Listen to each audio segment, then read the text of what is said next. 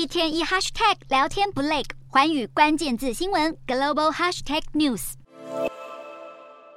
美国 GPU 大厂辉达在人工智慧革命中独占鳌头，市值还一度冲破一兆美元大关，成为史上第一家晋升兆元俱乐部的半导体公司。自从聊天机器人 ChatGPT 掀起生成式人工智慧浪潮后，辉达设计的高端 AI 晶片非常抢手。但为何这一间以显卡起家的公司能在人工智慧领域傲视群雄？早在1999年，辉达就率先推出图形处理器 GPU 的概念。在此之前，各家科技厂都认为图形处理是中央处理器 CPU 的附加工作，因此辉达将图形工作独立到另一个处理器上，大大提升了电脑的 3D 绘图运算能力。一直到2017年，辉达才开始奠定 AI 晶片的研发基础。他们当时引入了专门为深度学习而设计的 Tensor Core 计算单元概念，能支持更庞杂的运算。此后，辉达的 GPU 慢慢进化成高效率又多功能的人工智慧处理器，成为 AI 领域最被认可的硬体。全球刮起 AI 旋风，让辉达创办人黄仁勋顺势成为风云人物。其实，早在人工智慧成为焦点前，黄仁勋就因为独特的领袖魅力而广受各界欢迎，就连中国媒体都曾专访过他。二零零九年的黄仁勋上中国东方卫视谈话节目，大谈成长经历、企业管理以及对未来的想象，台下观众全听得津津有味。时隔十多年后的今天，黄仁勋作风一样幽默亲民，只不过现在在台上高谈阔论的他，已经升格成独。领全球的 AI 教父。